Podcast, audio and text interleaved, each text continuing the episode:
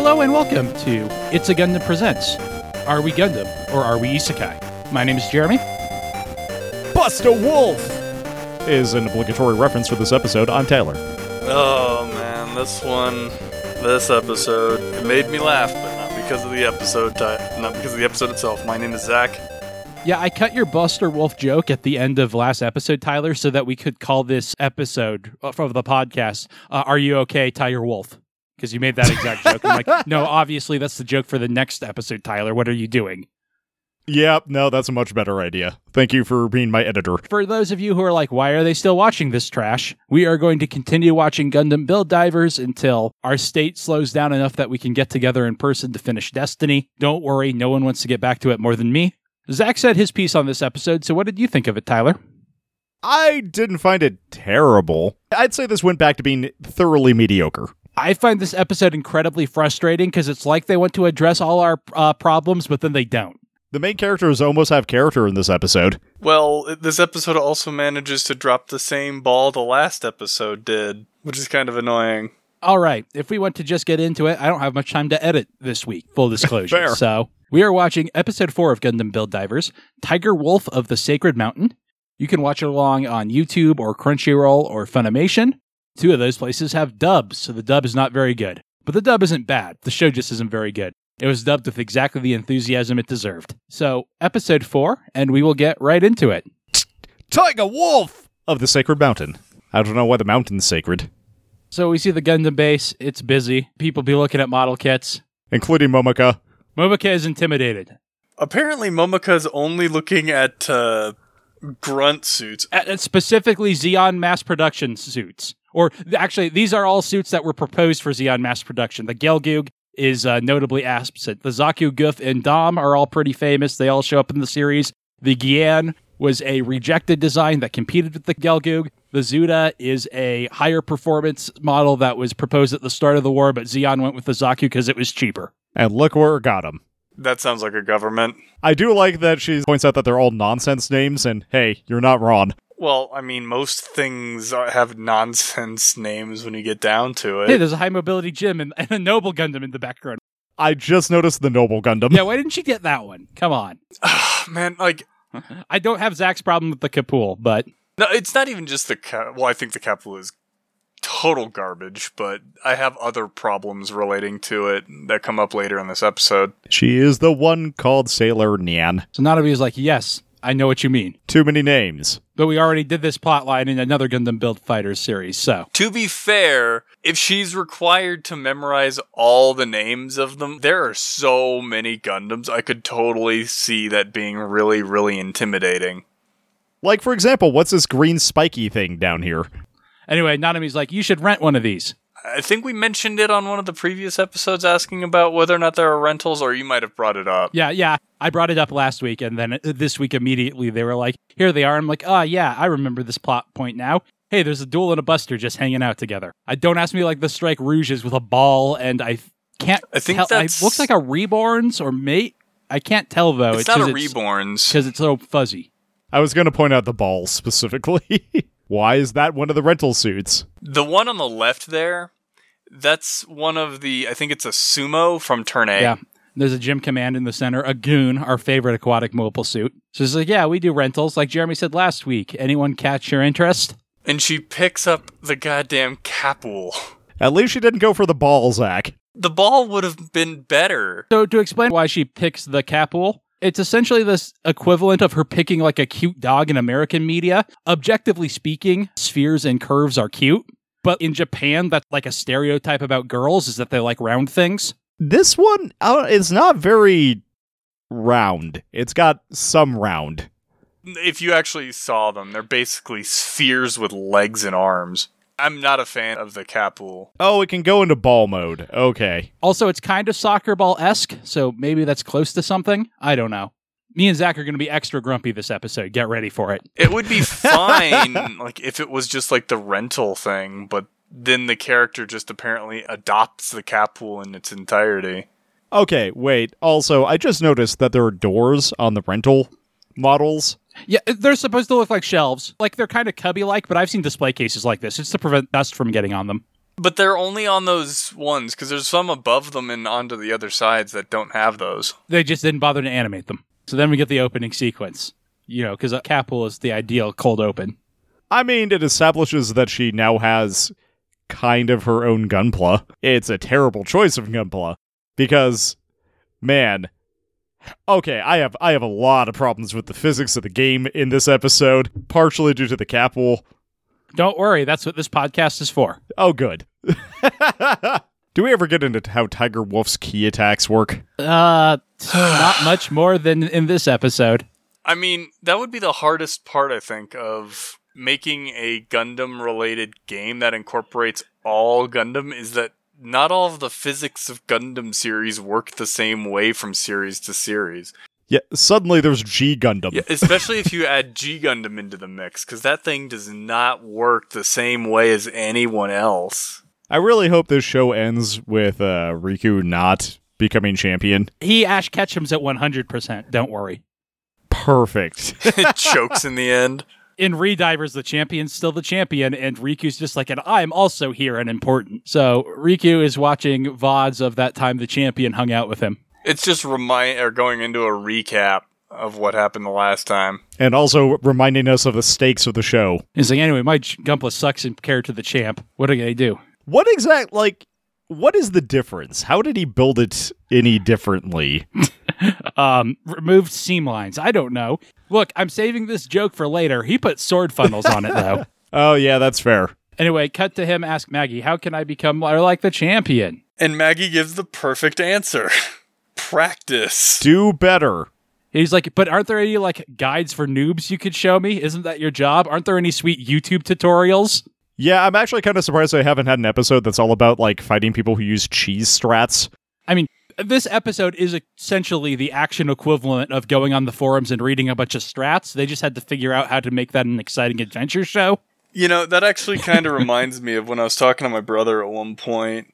A lot of those cheese strats work in really low rank and really high rank, but not in the middle because people learn in the middle rank how to deal with them. But then once they get to high rank, no one is expecting you to use the cheese strat anymore. So no one is preparing for it. This is entirely true in Smash. I was thinking StarCraft 2 because Cannon Rush was a big thing and it, it like rolled newbie players and then went away. And then, according to him, came back at high rank because no one was planning to defend for it anymore. Checks out with what I remember of playing RTS games. In Smash in like mid tier, you'll find a lot of people who just spam PK Fire as Ness, which is really annoying, but then you learn how to deal with it. And then when you get to high ranks, when people just spam PK Fire again, you just like lose 80% of damage to it because you're not expecting people to do a dumb strat like that. Anyway, Riku's like, but what can I do to get closer to the champion? And Maggie's like, well, buy a double O quant. It's your Gundam, but it has sword funnels. Slap the sword funnels on it. Alternatively, let me introduce you to Tiger Wolf. You can, you must learn from him what path you must take. He said you can, not you must. Meanwhile, a wild cat girl appeared, and somehow they don't recognize her. It's Momoka from the opening. Despite it looking exactly like her. Well, her hair's longer and she has cat ears. I want to give this show credit it doesn't deserve real quick because I'm sure it didn't mean to do this. We talked about how Yuki and Riku have no personality, so they didn't customize their characters at all. I like that Momoka, who is like a tomboy in real life, but we know does have kind of like feminine qualities and wants to be cute, takes as this virtual realm as an excuse to have super long hair without having to take care of it. And she's wearing the cat ears that Maggie gave her last time. And she has a tail. Oh! So there's that too. I didn't realize the cat ears were the same one that were on the Haro. Oh yeah, they are. I didn't. I, I thought they were just part of the avatar since she has the tail too. Yeah. Anyway, she's like, I have a crush on the champ, so I'm going to hang out with you in case we meet him again. And Riku's like, anyway, I'm going to ignore you because I have to go hang out with Tiger Wolf, I guess. And just runs off without anyone. I actually kind of find that amusing. Although we still don't really have a solid personality for Riku, although everybody else seems to be starting to get one. Cut to Emperor Palpatine, who is watching the machinations on his monitor in the dark. From his bedroom, it looks like. Could this scream, I'm an evil dude any more than this? Either that or I forgot to pay my electric bill. See, to me, it screams I live in my parents' house with no lights because I'm very dark and broody. Yep. Maybe I'm projecting, though. I assume he's sick and wearing a robe. He robe. looks very snug in it. That looks very comfortable. He's not wearing a robe, he's wearing a snuggie. Yeah, it's a snug the the snuggie of the cult of mass diver. Tyler, I would totally make like a big bad evil dude wear a snuggie if you ran into him on an infiltration mission into his house. You just end up at his like Sunday cottage and like he's just enjoying a glass of tea. Well, that was one of my favorite moments in a different series where the character ran into like their uber powered ancestor in lounge mode. So we cut to the title card and wave goodbye to the main plot. It's not coming back this episode. They're like, oh yeah, you got a capul? Now let's explain the capul a little bit. Yeah. Again, nobody watched Turn A. This line irritated the hell out of me because it's like if you're gonna reference this, number one, those are the only two named characters that used one, but those are also the only two named female characters that pilot mobile suits in that. And if that's the reasoning you're gonna go with, couldn't you have done like the Noble Gundam or Strike the Rouge, uh, the, the one Mark I was II. thinking was I'm drawing a blank. Technically the Akatsuki. The G Arcane. G Arcane was pretty new when this came out, although we have seen other uh, references to Reconguista and G. No, this is just promising all the uh, feminine Gundam fans that the Capul is very feminine. Don't worry. That one just bothered me. Well, I mean, so's the Noble Gundam. It's freaking Sailor Venus. Yeah, it's great. It can kick things. Look, Mo- Momoka should totally be Sailor V kicking things. You're not wrong. number one, it's cooler than just the Capul because it really just feels like she's being with the Capul selection because it's just the green one. I mean, I guess it is a rental right now, assuming she's going to get the blue one that's in the opening later. But it still feels more like she's being relegated to a second tier behind the other two, even more than it already kind of had been. Especially this episode is like, hey, look, it's Momoka, and now she's going to disappear. It doesn't feel that way to me because Yuki's got a fucking Gym 3. But his is heavily, heavily customized, and like if you were to show that to me, my first instinct would not be, oh, that's just a grunt suit. Yeah, it does have more going for it. And the Gym 3 is not actually a grunt suit in Double Zeta either. I kind of get what you're going for. It doesn't bug me as much. I would not expect to see Riku's Gym 3 as a mass production enemy in Dynasty Warriors Gundam. Like I said, the Capul doesn't bother me nearly as much as it does Yuzak, in part because I kind of think all of the Build Divers designs are just a big step down from what Build Fighters was doing before. But I do see what you're saying. Anyway, Yuki's like, yeah, for a rental, it's really well made. I wonder who made it. And Riku's like, stop foreshadowing, Yuki, we have to go. And Momoka's like, can I come too? And I do love that Sarah continues to just pet her like she is their pet cat. well, I, I like how like it's kind of a continuation from the previous episode, but instead of her being carried around, she's sitting so that Sarah can pet her like that. To be fair, she is kind of their pet cat now. And Riku's like, yeah, I don't mind, whatever. Girls allowed. So they do a catapult sequence. Like Yuki has a fancy custom name for his custom thing. The double O diver just doesn't sound fun. Sarah is hanging out with Momo now. So that she can keep petting her. But then when they launch, they go chibi because they have no thrusters.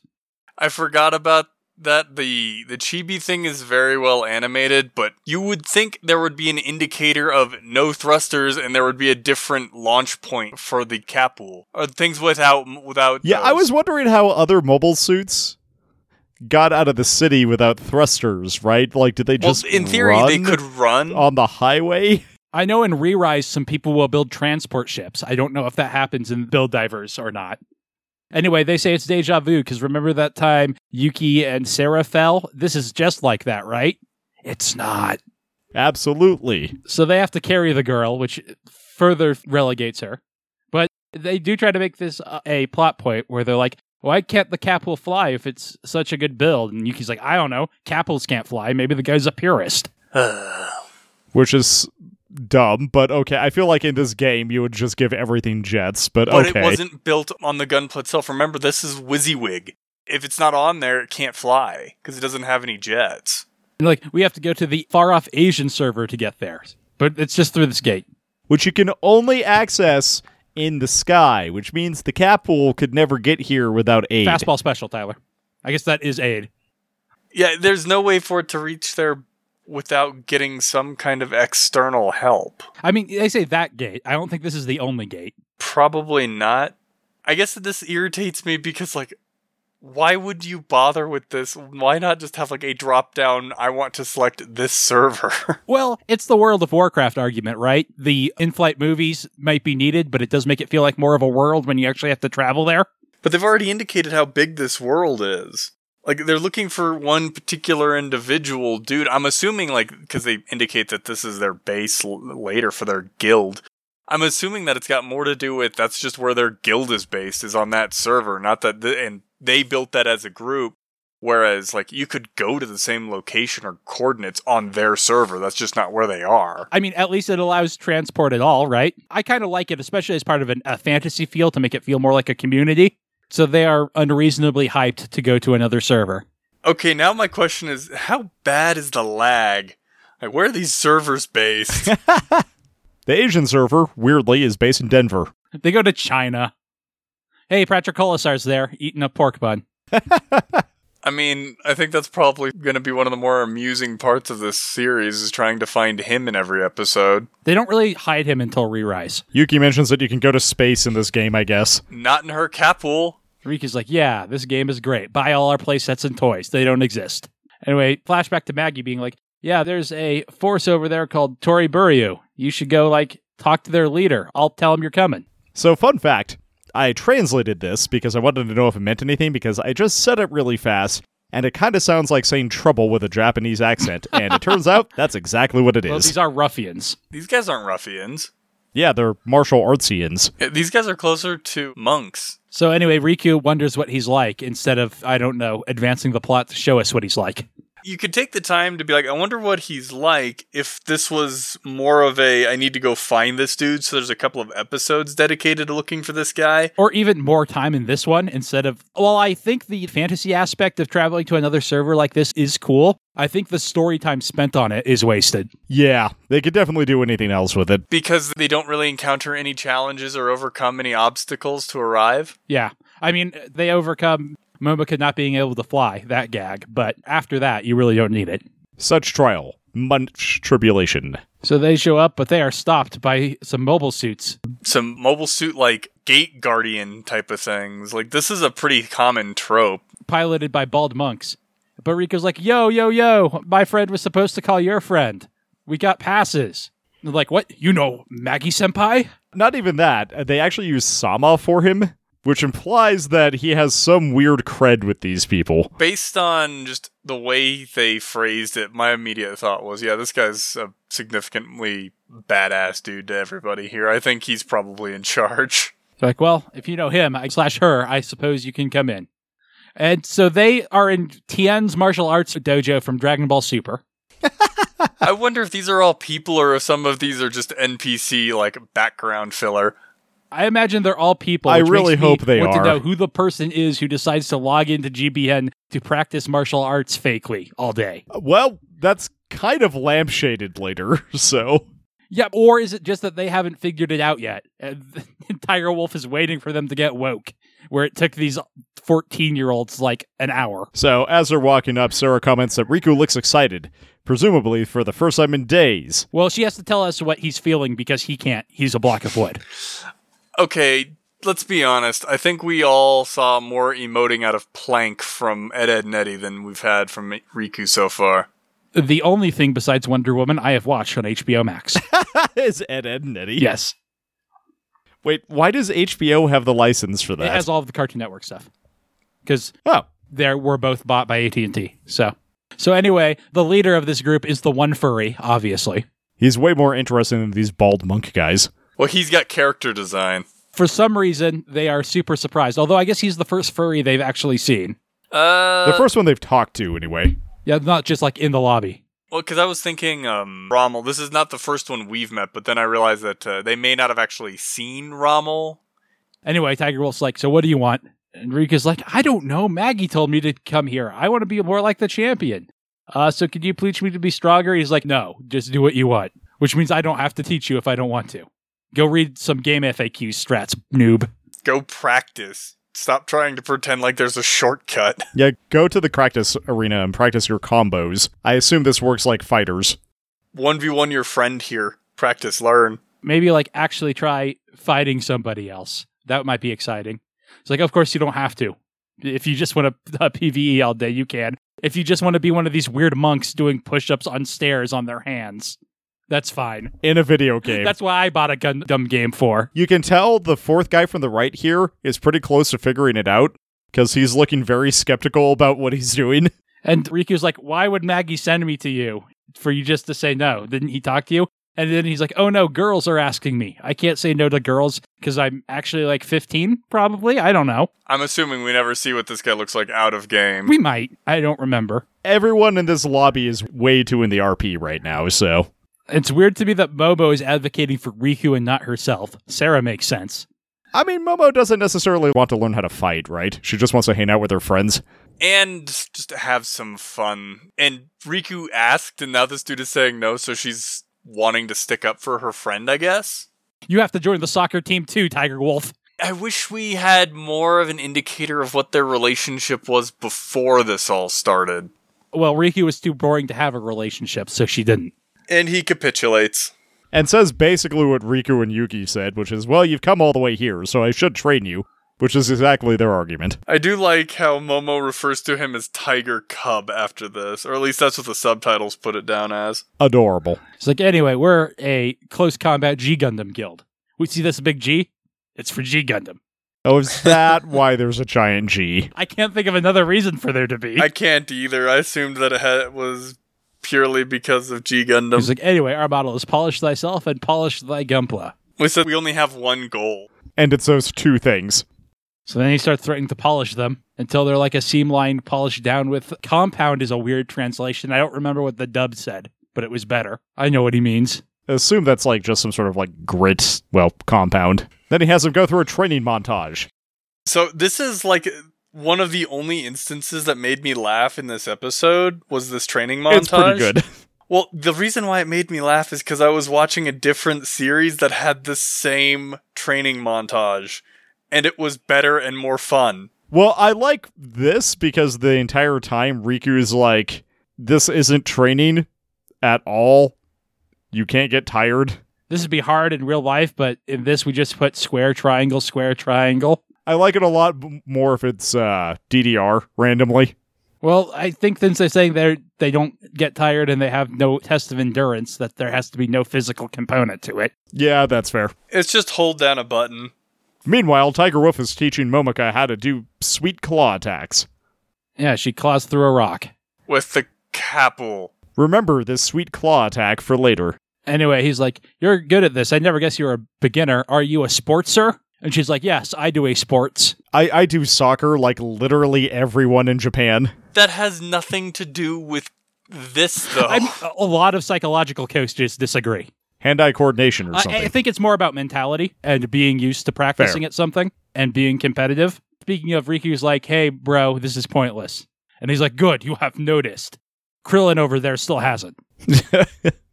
I did like that line of this is pointless because you would expect him to respond with something like it's never pointless, but his immediate response is, "Oh, you finally figured it out." Damn, I was really hoping you wouldn't, so I wouldn't have to teach you. So we just talked about the physicality of the game. So Tiger Wolf goes on a little like explanation about how there aren't really any penalties in the game, and then he goes and tries to punch Riku, who flinches. So is there a flinch button? There must be haptic feedback, I guess. I don't know. Yeah, they don't explain exactly how the control is, but that's also pretty common for a lot of these virtual reality based series.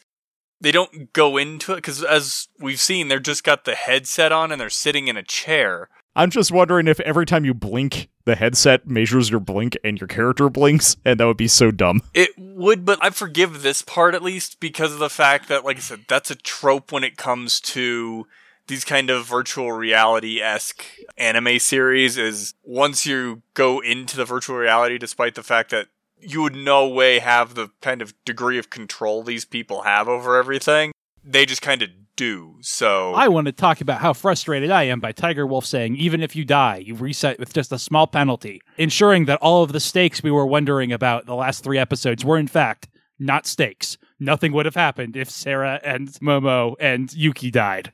Well, there is still Yep. the question of what would happen with Sarah because she's the mysterious waif and we don't exactly know what's going on with her. But with all the other ones, it doesn't matter. And the show hasn't even told us she's a mysterious waif. You just have to recognize the trope. Yeah, that's true. No one has even said, huh, it's weird that Sarah's always here when we log on. They haven't even gotten that far. And doesn't seem to have a gunpla. Anyway, he's like, yeah, you won't get hurt. So there's no need for you to flinch. You have to train yourself to react in a way that makes sense in this world and not the real world. Which again is something that I find super interesting as a concept because oftentimes when it comes to getting very good at video games, it's about mastering mechanics that weren't necessarily intended.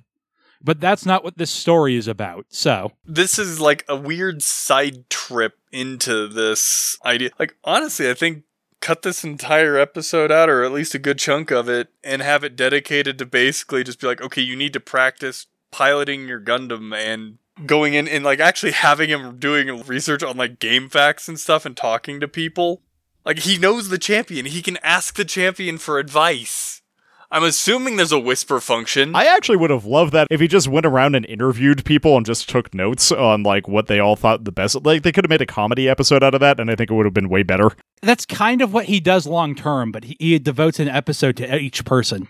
Well, and in this particular case, because this is the first time we get Momoka as a full fledged member of the group, having it be dedicated to like asking people and not going into this full depth thing with this dude, you could help put more of that shine onto her as a character because she didn't get a whole lot of it because the champion in the last episode basically stole the spotlight. Don't worry, she doesn't get it this episode either, and she ain't getting it next episode. That's one of my problems with this episode is you could have done that.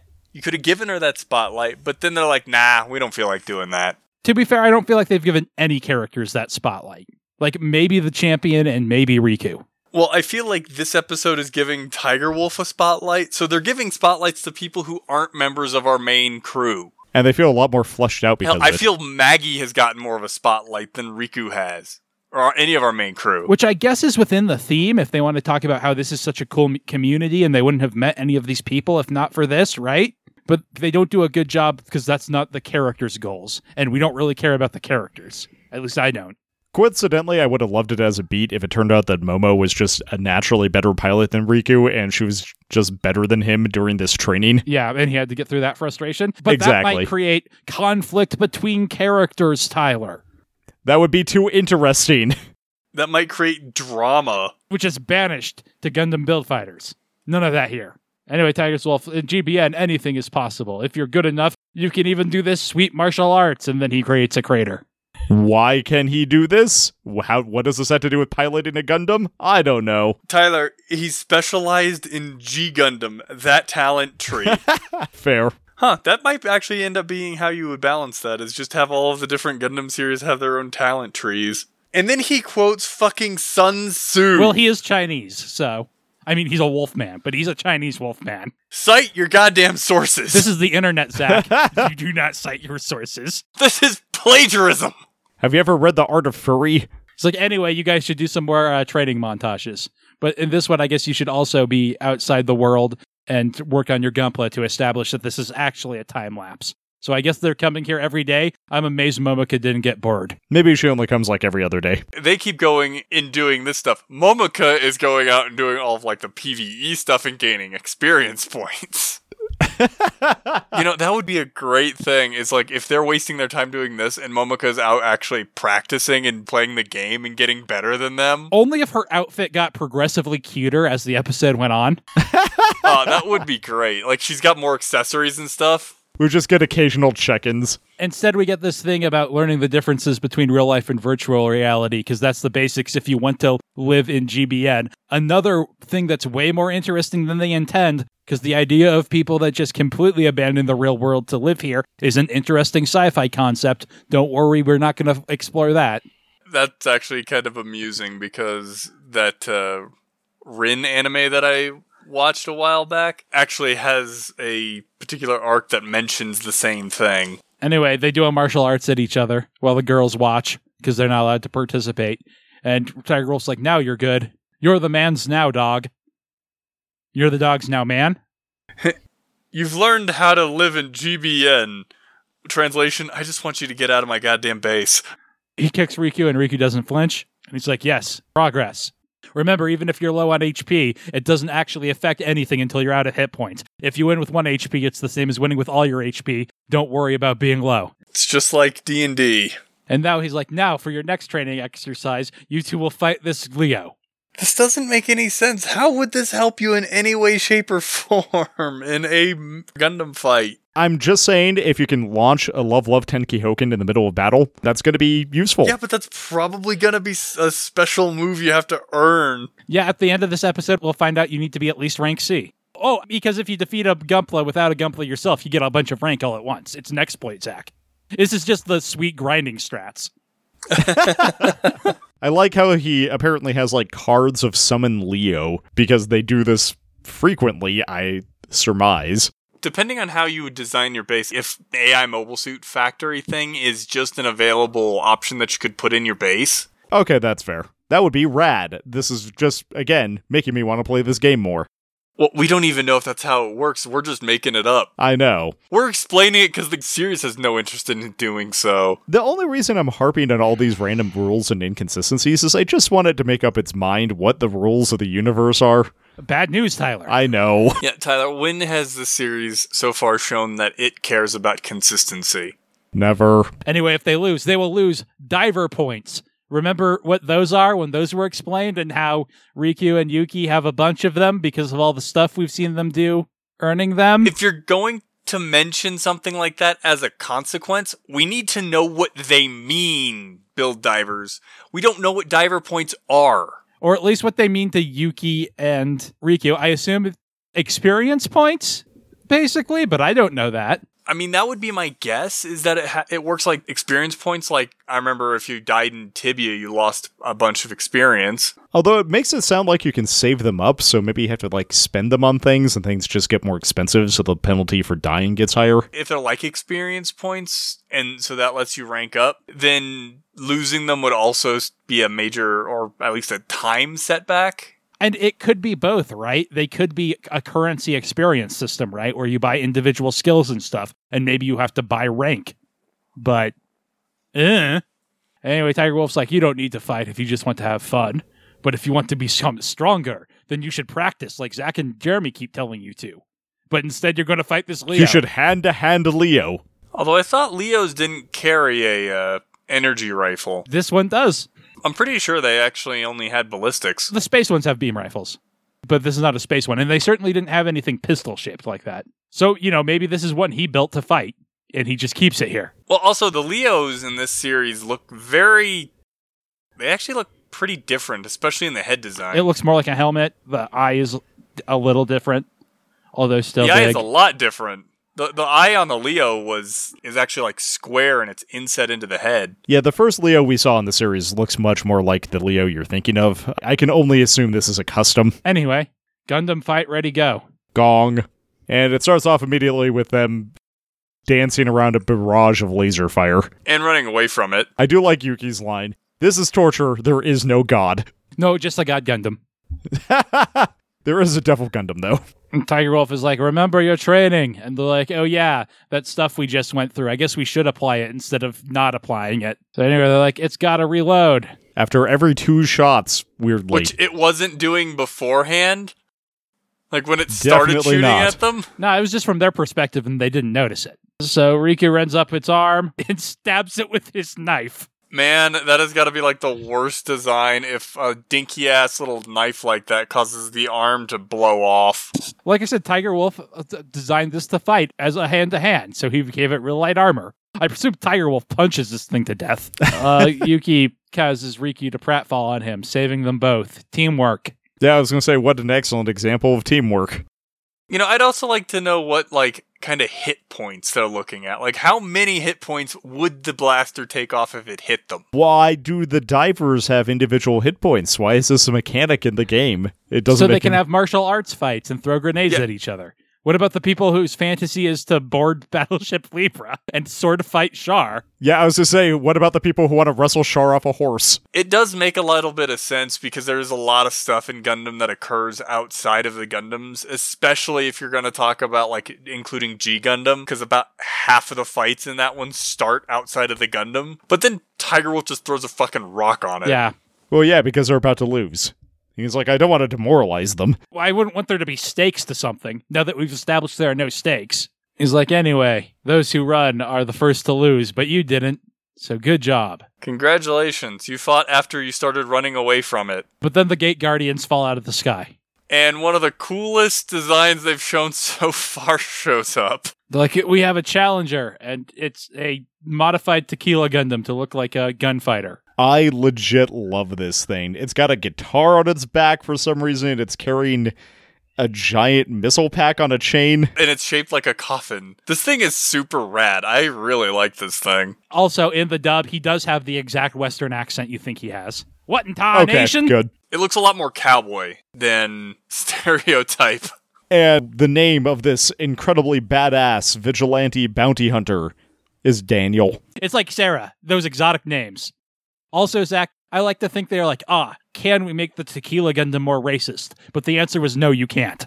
I mean, like, initially, they talk, they like, he's a vagabond bounty hunter. He's part of this group that goes around attacking high rank opponents for points. It's like, So playing the video game. Isn't that kind of the point? His crime is playing the video game. Like, he's not picking on low ranking dudes. He's going after people that are on his level or better. So, like, why is this guy supposed to be a bad guy? Also, he's not a cheater. Yeah.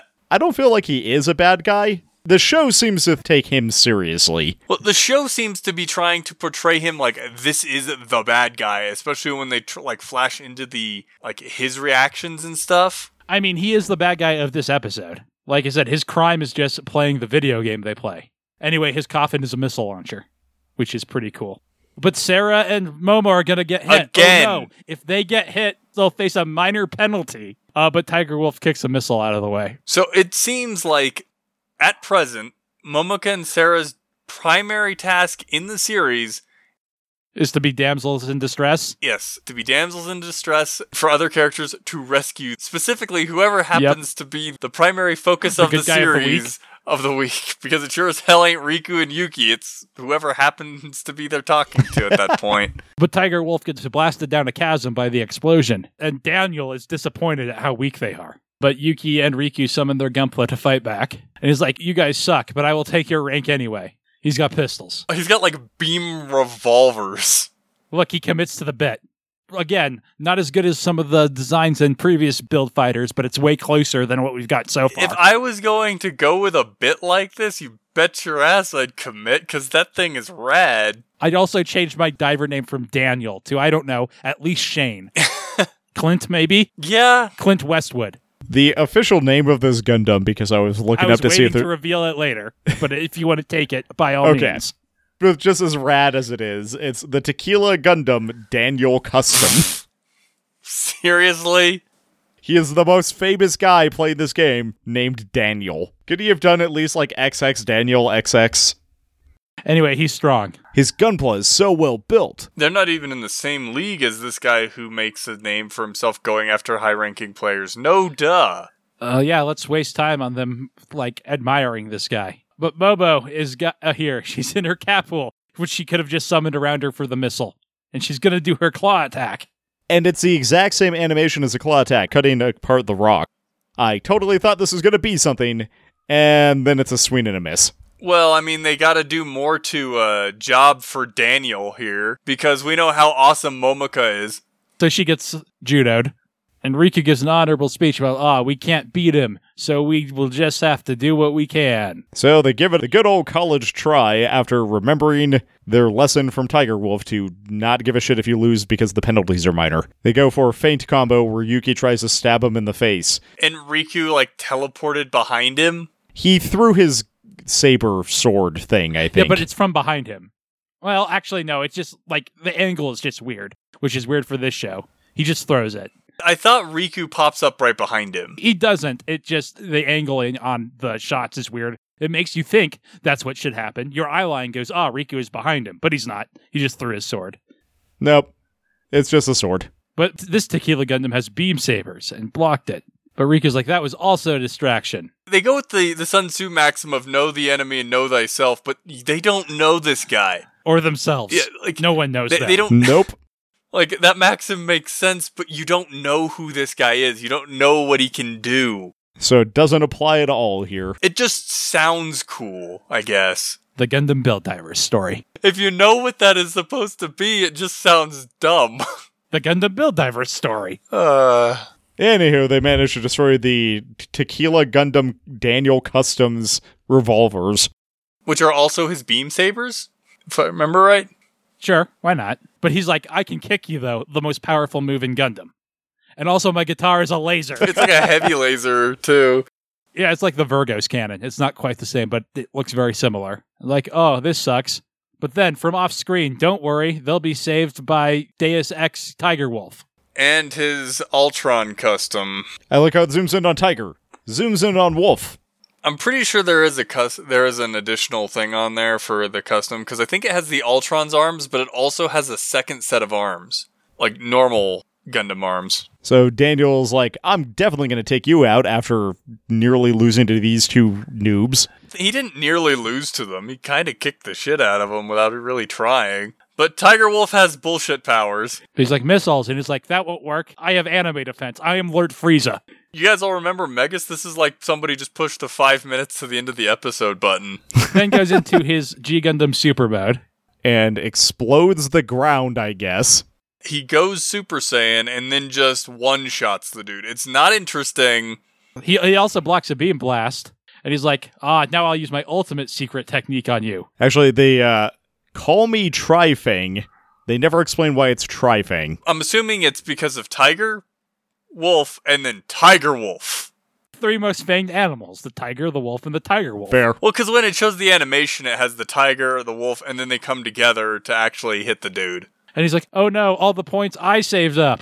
Tiger Wolf said it was a minor deduction. So, is it percentage based? I don't know. Or is it just they're noobs so they don't have much to lose?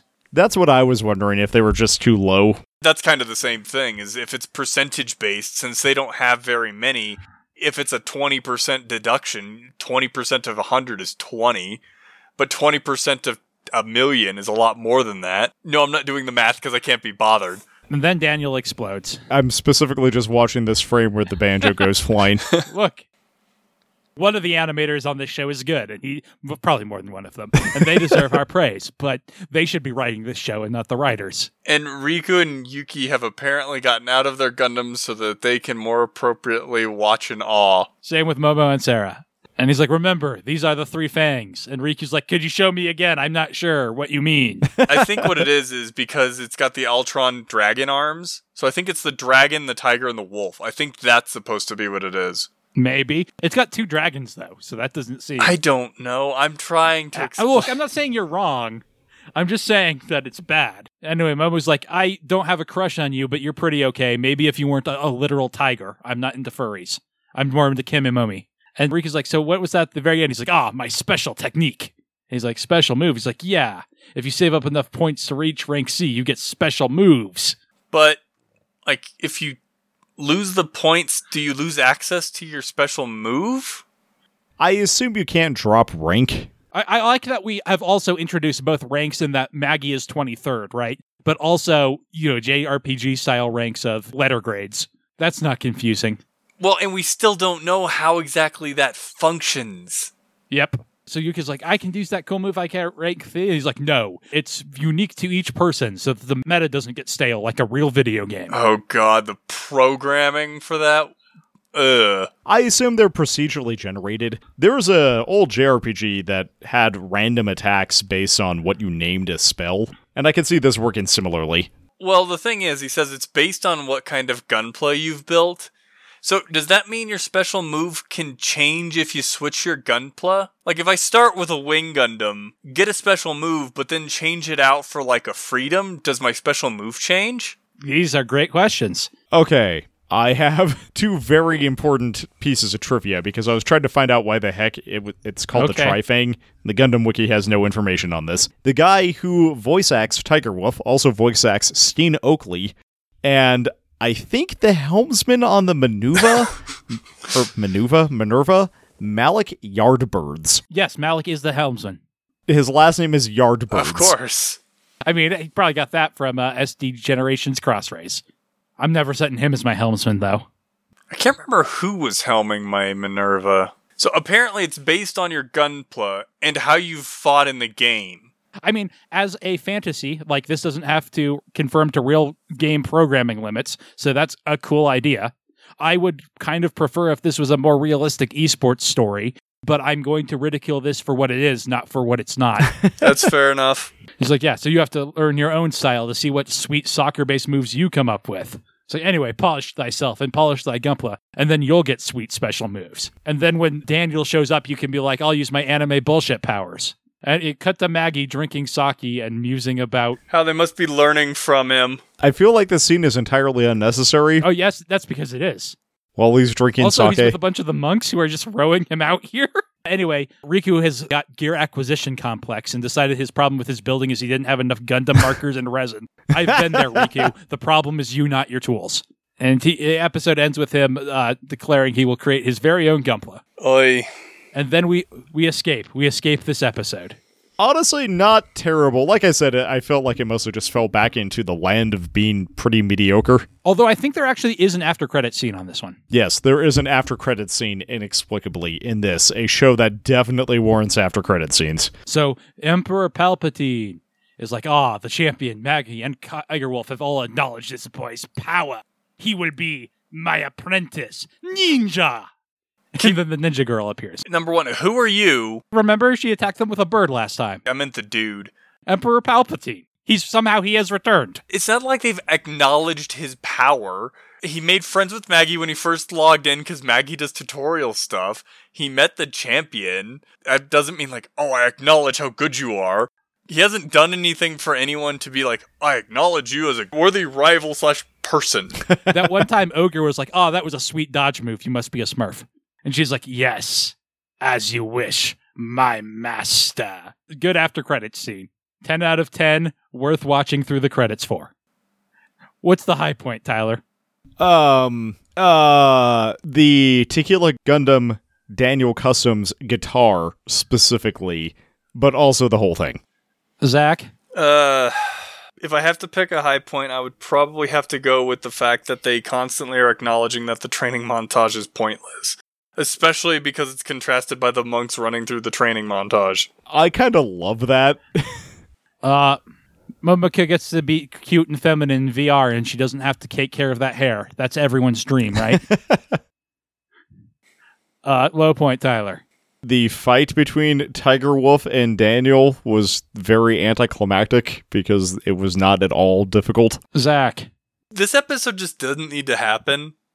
I I feel like you could do this so much better if you didn't spend so much time on, like, you need to learn how to live in this world. I mean, on the one hand, Zach, you're not allowed to take my review of the series and call it your low point for this episode.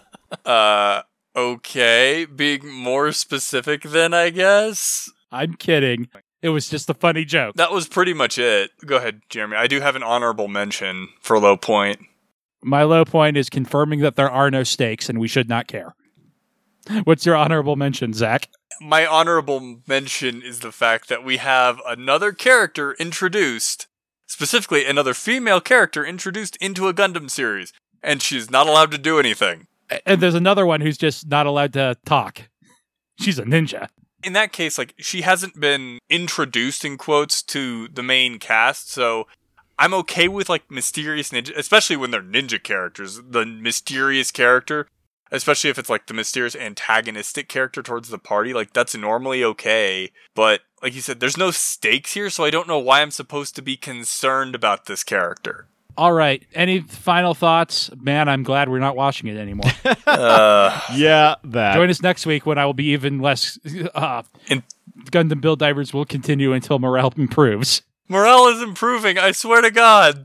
So, what do we want to add to the list? Is it the Leo NPD, which is what they call the weird Leo that only appears in this series, but it appears multiple times? Does that warrant a spot on the list? No, it was a Okay. Okay, I figured, but I feel like if we're gonna rank one, I get the feeling that Tiger Wolf is going to show up again.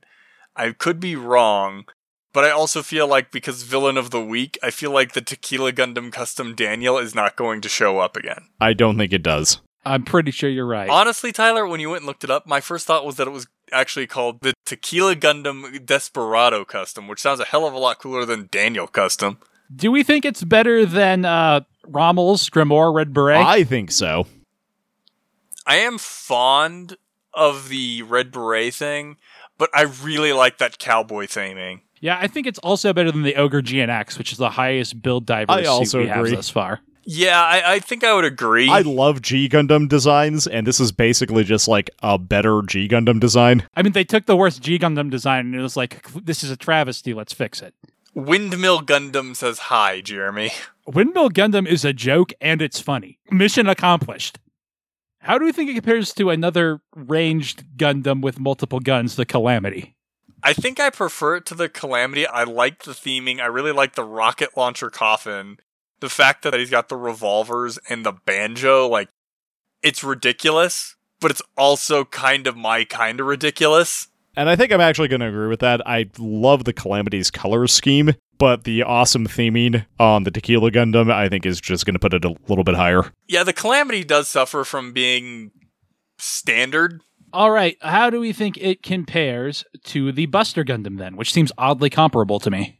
It has much better theming than the Buster, but on the other hand, the Buster has a much cooler pilot. His name isn't Daniel. Can you imagine how much shit we would give Dearka if his name was Daniel? Yzak and his buddy Daniel out here. No offense to any listeners who may or may not be named Daniel. It's just, it's an Aerith and Bob problem, right? It's Yeah. because it's in stark contrast to a bunch of non Daniel names. So I really like the Tequila Gundam Daniel custom a lot, but the I think the Buster's design really helps it here because it's fairly simple. Although it does have that real, like, it feels like it's missing something on the rear. Mm-hmm. Whereas the Tequila Gundam Daniel Custom has a banjo that is also a beam rifle, Well, and on the other side, it's got kind of the poncho thing. which gives it a real look. Yeah, so I like the Buster, but I think as annoying as it kind of is to put anything from this series anywhere remotely high on the list because the series is awful, I think I like it more than the Buster. Look, if we had ranked the H2 Magnum last week, I would have been going to bat for it hard. Tyler, your your thoughts, opinions? I think I agree that I am uh, slightly more of a fan of the Tequila Gundam. I was also looking at it just now, and apparently that thing it drags around is the tail unit of the Gundam Kyrios, which I have never heard of. Oh, it, it's from Double O. Okay. It's somewhat ludicrous that it's gotten this high to me, but it has on its own merits. How do we think the Tequila Gundam Daniel Custom compares to the Tallgeese? Not as good, is what I'm going to say. The Tallgeese has that really neat Spartan theming with the crest and like the buckler. I think I prefer the Tallgeese. The Tequila Gundam Daniel Custom really does have the sweet cowboy aspect to it, but honestly, going back to it, the Tallgeese being so simple, I think overrides it because it has that theming without going into super much detail. Yep. Yeah, I pretty much agree on all points. I might prefer the Tequila Gundam for schlock value, but for an actual mobile suit, the Tallgeese definitely wins. So right below it, we have the Wing Gundam. I want to put it below the Wing Gundam, but I'm not sure it goes. I guess the Wing Gundam's wings strike a real good silhouette, and I think that's a little bit better than the Poncho silhouette, even though they're very similar. I think I prefer the wing based on color scheme because it's pretty solid, especially with that little bit of green in there. Well, the wing does have a much better color scheme because that is one of the problems with the theming is that it looks like modern video games with the Tequila Gundam Daniel custom because it is a uh, Brown and muzzle mostly flash. brown. I think I agree with Tyler. How do we think it compares to the Sword Strike? Sword Strike is very good as well of a design. Obviously, it wouldn't be this high, but it has the same problem as the Buster does, and it looks kind of thin. I think I would probably give it to the Tequila Gundam Daniel custom over it, and I gotta come up with a better way to refer to it. Yeah, I'm kind of torn on this. The Sword Strike has those like cool throwing boomerang things. It's only got one, but yes. Does it? I thought it had three for some reason. The Sword Impulse has two, and I think the Destiny also has two. And it kind of has a buckler, and it does have the giant S sword. I'm kind of torn on this. I'm tentative towards the Tequila Gundam, unless you have a strong. I'm also torn on it. I'm kind of tentative the other way, but I, Oh, I was going to say if you had to a particularly compelling argument as to why the Sword Strike is better. Not really. I like its pose. It strikes a strong silhouette, basically, is what it comes down to. That is true, and it is pointy in the traditional Gundam way. Think I'm gonna have to give it to the Tequila Gundam then, just because it is badass It's wearing a cowboy hat. and it doesn't look dumb. Final question: Better or worse than the high maneuverability Jin? Uh, Jin's got that cool sword. Does this has beam sabers and a missile coffin, and two revolvers? I gotta go with the Tequila Gundam Daniel custom because the cowboy aesthetic, the dual revolvers, I really like that aspect, especially because like apparently it is all they pull double duty as beam sabers, which that's on the one hand kind of dumb, on the other hand kind of rad, and I haven't quite managed to decide yet. And the toad missile launcher as like the coffin, I think that's a really nice touch. It's very solid, mostly for the sake of playing devil's advocate. The Jin has like just a really cool silhouette. It's got I don't know, the wing things are cool, the sword is cool, the aerial stabilizing head fin thing is pretty decent. But you are outvoted, Tyler. So the Tequila Gundam Daniel Custom will go at number 13, above the high maneuverability Jin, and below the Wing Gundam. And I think Daniel would be delighted to know it is the 69th mobile suit we have ranked on this list. Ah, Nice. now to end Zach and my friendship, because the Gundam we are going to be ranking from Gundam Wing, as suggested by Kevin, is the Heavy Arms Gundam. It was it was nice being your friend for 26 years, Zach. Oh, the heavy arms makes absolutely no sense. I love it, don't get me wrong, but boy does it not make any sense in that series. I don't hate it. I feel worse about it. I just find it incredibly meh as a design. I get what they're going for, and I do appreciate the more DACA Gundam. But what it really comes down to is if with mobile suits, I like if they feel really heavy, like the Calamity. Every time it touches down, there's like an impact, and when it fires, there's like an impact. And I also like when they're really light, like the Freedom, which just gets in your face and is zipping around everywhere. And the heavy arm Gundam doesn't feel either, and it should feel heavy. Are we combining the heavy arms custom as the and the heavy Yeah. arms here? Because the heavy arms custom is this the only real change. Cus- heavy arms custom can go into space and has a second minigun. Yeah. A second barrel on the minigun. It's not even a second one. Uh, since we did for the Sandrock, yeah, I think we have to for the heavy arms. Okay, I, I just wanted to make sure. I love the heavy arms, don't get me wrong, but it does have a problem with outside of look at all my DACA, it doesn't really strike like this really solid look how cool I am. no, it's got a unique color scheme. I feel for Gundam. It's very red. It's very red. Where do you want to start us, Jeremy? So I will say that I do think it's the middle of the Gundam Wing designs, which I think are generally kind of bad. I would put it right in the center. So I think it's better than the Sandrock. Am I going to get any arguments about that? no. But I also think it's way worse than the Wing. Am I going to get any arguments on that? Not for me. I would fight you on it, but I don't think that heavy arms is better than a good chunk of the stuff that is underneath the wing. And I think the main reason why I'd fight you on the wing is just because of I like the heavy arms an inordinate amount. A Gundam somewhat inspired by the heavy arms, it's loose and you really have to tilt your head and squint, is the Calamity Gundam. And like I said, I like that more entirely because of the weight to it. heavy arms does have the problem of like it feels like they want it to feel like a heavyweight slugger type of unit but they don't really bring that across especially with the fire support angle i think i would agree with you jeremy Yeah, and I'd have to give it to the Calamity based on color scheme. i think the heavy arms has a better color scheme personally That's her. I'm a really big fan of teal. i really like that red and white How do we think it compares to a Gundam with a similar color scheme, the Aegis? I have kind of similar feelings in that I don't really love either. I think I prefer the heavy arms as a design, but that's partly because I don't really like the transforming mobile suit aspect. And I think in this particular case, the heavy arms overall simplicity helps it, whereas the Aegis, like the foot beam sabers is like a neat idea, but I really like the retractable blade that the heavy arms has. See, and I was going to say, for me, it's definitely the Aegis thinking on it, because another problem I have with the heavy arms that I didn't touch on is I think its melee option is incredibly lame. and I really like the Aegis's like built-in beam sabers. I like the fold out sword that it has, as I completely lost my train of thought somehow. It doesn't make a lot of sense that it doesn't have a beam saber normally. Because it's not like it's a power consumption issue or anything like that, because they literally put one on it later for the duel with Zechs. So Tyler, it's your decision. I was going to say I'm going to have to side with Zach on this one, simply because I think the simplicity of the design makes it look a lot nicer than the Aegis. I I actually have been thinking on it while you guys have been talking, and I think part of the reason I don't like the Aegis as much is it looks like it just has way too much going on. Yeah, definitely true. I also do really like how Heavy Arms has all of these guns and stuff, but they're all behind like those fold out panels. So it can keep that aesthetic of being a very simple design where it still has all this stuff available to it.